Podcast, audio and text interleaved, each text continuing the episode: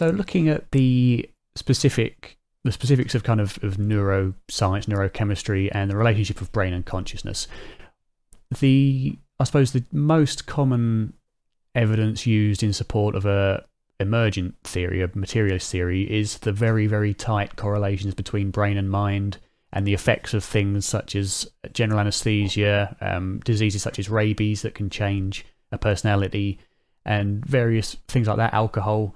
And because of the direct effects on personality and behavior, it's seen as very strong evidence to suggest that the brain creates consciousness, which it is certainly strong evidence to suggest that. Um, yes. What, yeah. So, what's your thought on that interpretation? well, it's. Uh, I think uh, to use a simple uh, analogy, it's a bit like uh, William James, the uh, the founder of American psychology, and he was also a philosopher. He uh, he did a lecture on the, the various possibilities concerning uh, in ni- 1898. Uh, it was at Harvard, and he proposed three possibilities regarding the mind-brain relationship, and one of them was the uh, the transmissive or interactive point of view, mind consciousness with the brain. And in modern technology, we could, uh, well, can use a, a, TV set, for instance. If you use the TV set, and uh, let's say you play with uh, your TV set, the screen, and you will, you may alter the uh, the reception of the information, which are, in fact, it's uh, we talk about electromagnetic waves that are produced by uh, a TV station and it's it's transduced as uh, sounds and uh, also as words, for instance, language. But if electronically you you you modify something in the circuits, you may alter the uh, the reception of the electromagnetic waves and the decoding of the waves. And so, uh, let's say you're you're listening to the uh, the news, uh, you know, in the evening. Um, the anchor, for instance, let's say that the anchor vanished from the, the screen. The anchor is still at, at the TV station reading the uh, the news. So you you you can open the uh, your TV set. You won't find the uh, the anchor in the TV set, and so that's the kind of analogy that uh, has been used by many scientists, uh, not not only myself, but so of course if you when there's a lesion you, you uh, because there, there's uh, in the brain you have uh, a certain amount of uh, specialization, uh, specific functions in various regions. For instance, some regions are more concerned with memory, memories, and uh, others are more related to the um, processing of emotions, for instance. Mm. But let's let's say you have a lesion, you you have um, a vascular accident and it produce uh, a lesion in certain area of the, uh, the structure involved in memory. You will have memory deficits following that, mm-hmm. but it doesn't mean that mind, including the faculty of memory, uh, are produced by this region. They can interact. It's the output that you need, and the the output cannot be delivered anymore because so it's um, you know it's uh, so it, when it's, we're it's, seeing, it's like the, you you yeah. can use this hypothesis and this, this in his lecture that's what uh, William James did in uh, 1898 he, he, proposed this possibility of mind brain relationships mm-hmm. so the brain was uh, he said was um, could be considered as a sort of uh, interface for the uh, the relationship between the mental functions and including consciousness and, and brain activity. Mm-hmm. Now, I'm not certain, but I think it was uh, scientist Sean Carroll who wrote a an article stating that it was either life after death is impossible or very, very, very, very, very, very unlikely. Um, and he used the argument that if if the brain was an interface for consciousness, or if the philosophy of, of dualism, I think it's substance dualism, I'm not sure, um, mm. was true, then we would find uh, we'd be able to see a specific location in the brain that was receiving that that consciousness, and there would be material um, readings showing that interaction where the the mind is received the, the the part of the brain that actually receives it would light up, I suppose, and we don't see that, so therefore that isn't a reasonable theory. What's your thought on that kind of idea? Well, that's it doesn't mean that it's not the case. It's only uh, because of technical uh, limitations. Because, for instance, if you use uh, functional brain imaging, uh, all the the colored uh, spots, the hot spots that you see in the scientific publications, they are the results of uh, mathematical computations. So they are not. You don't see the the cerebral tissue live in action. There's no technology allowing to do that uh, unless you use you put electrodes in the neurons. But it's not been done in this context, given uh, ethical uh, principles, uh, obviously in humans. Mm. So we we we don't know. We uh, really. Uh, also, we you know when we talk about uh, uh, the, this question, you have to remind we have to remind people that a thought is, uh, in my view at least, it's a real phenomenon, but it's a non-physical phenomenon. It doesn't have a weight, a volume, a, a color, or a shape. Mm. I don't think. Still, it can exert a great influence on the brain. Mm. And it's a bit like uh, the wind. You don't see it, but you can measure its impact. And um, so that's uh, that, that's what I would say uh, regarding this question. Yes. So, using the the analogy that you mentioned, um, we can see that things like general anesthesia, um, which affect the brain, simply suppress the brain's ability to um, mm. translate the, the consciousness into an outward experience. So yes, what exactly. about things like what about things like alcohol or diseases like rabies, or uh, the example of a man who had an accident? I think he had a pipe or something go through his eye into his brain, and as a result, his personality completely changed. So it wasn't a case of suppressing the the output of the brain; it was completely altering a personality. How would you say that matches up with a dualistic idea?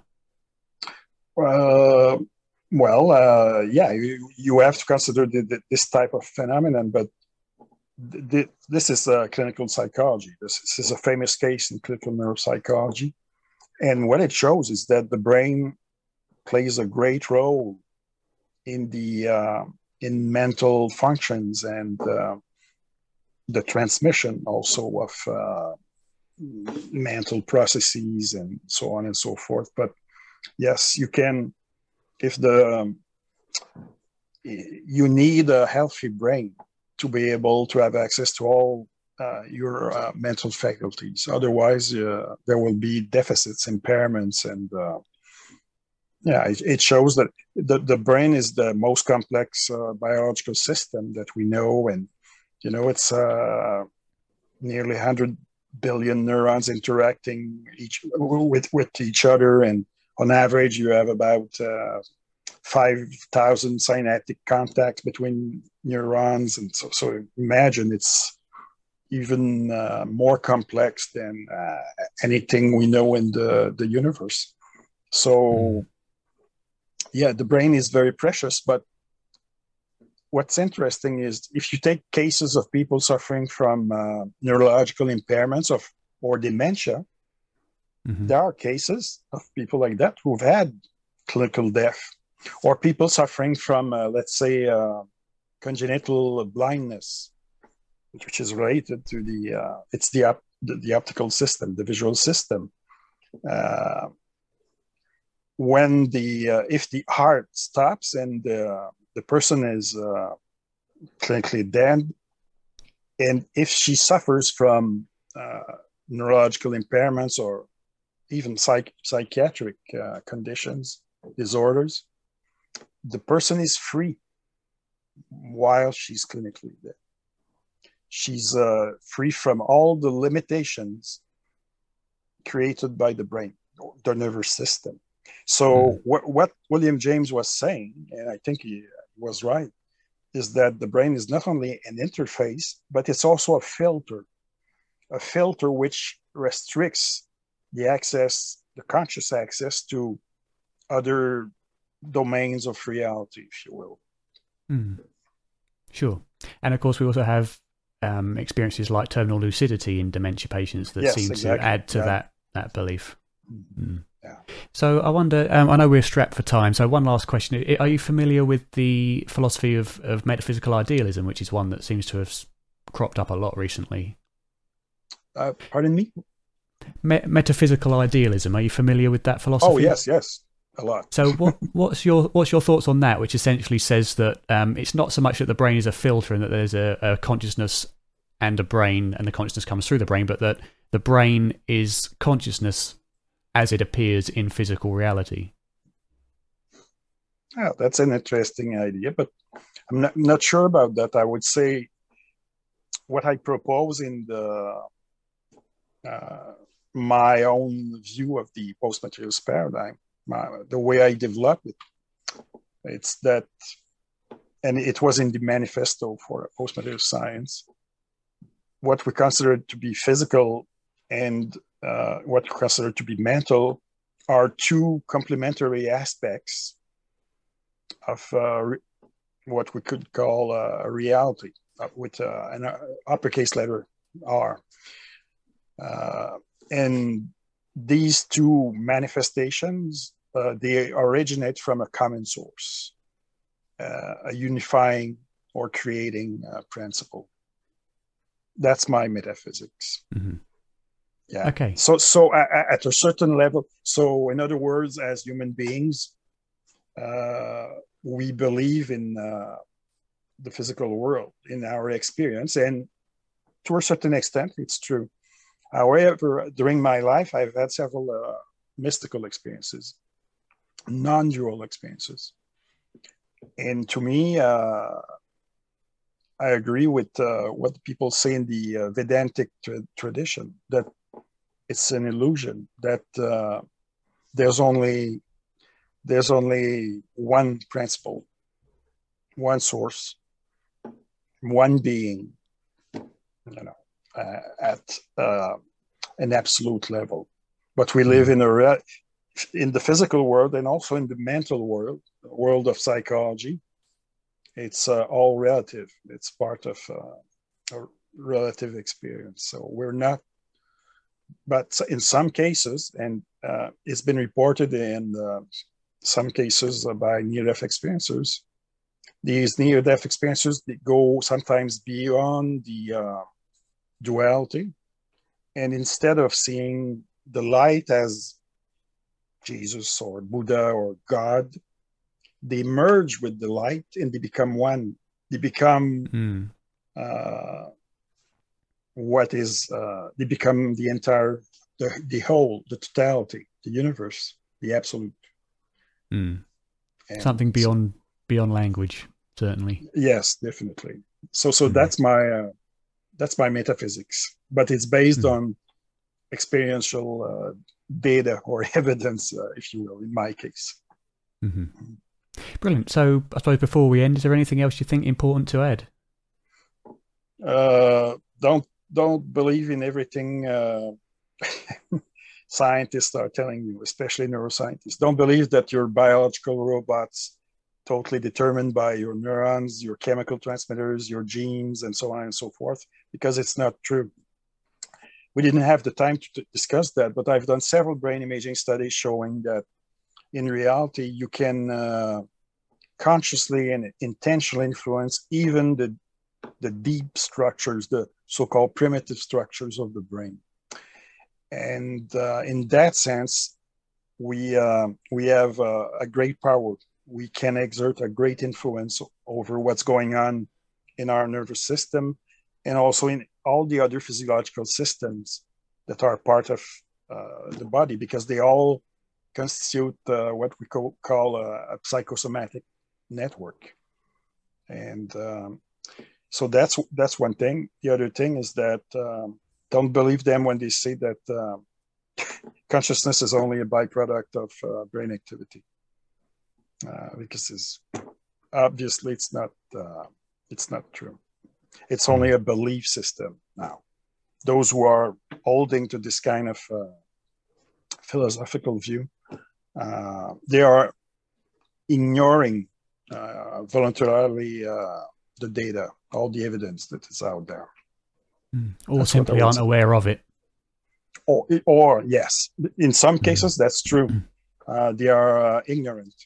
Yeah, they talk, but they don't investigate. They don't explore. Mm. They, mm, and shouldn't do that. Uh, if if you want to pronounce it, at least you should check the the, the data, the evidence. And uh, yes, but absolutely, they don't do that all the time. Uh, uh, that's right. Mm. And I suppose regarding your neuroimaging studies, anybody can find that in various uh, online resources on YouTube oh, or yes. in your books. Yes, yes. Actually, I was the first scientist to to show that the uh, we can uh, use our intention and our consciousness to self-regulate the, the, the primitive portions of the brain that are related to emotions. So that mm. that was the uh, it was you know at the beginning of the uh, the new millennium, and that created a new uh, field of uh, research uh, that was called um, emotional self-regulation and the brain. And uh, since then, you know, there have been uh, hundreds of studies on uh, this field, but uh, yeah, you can you can find it. It's it's easy to find.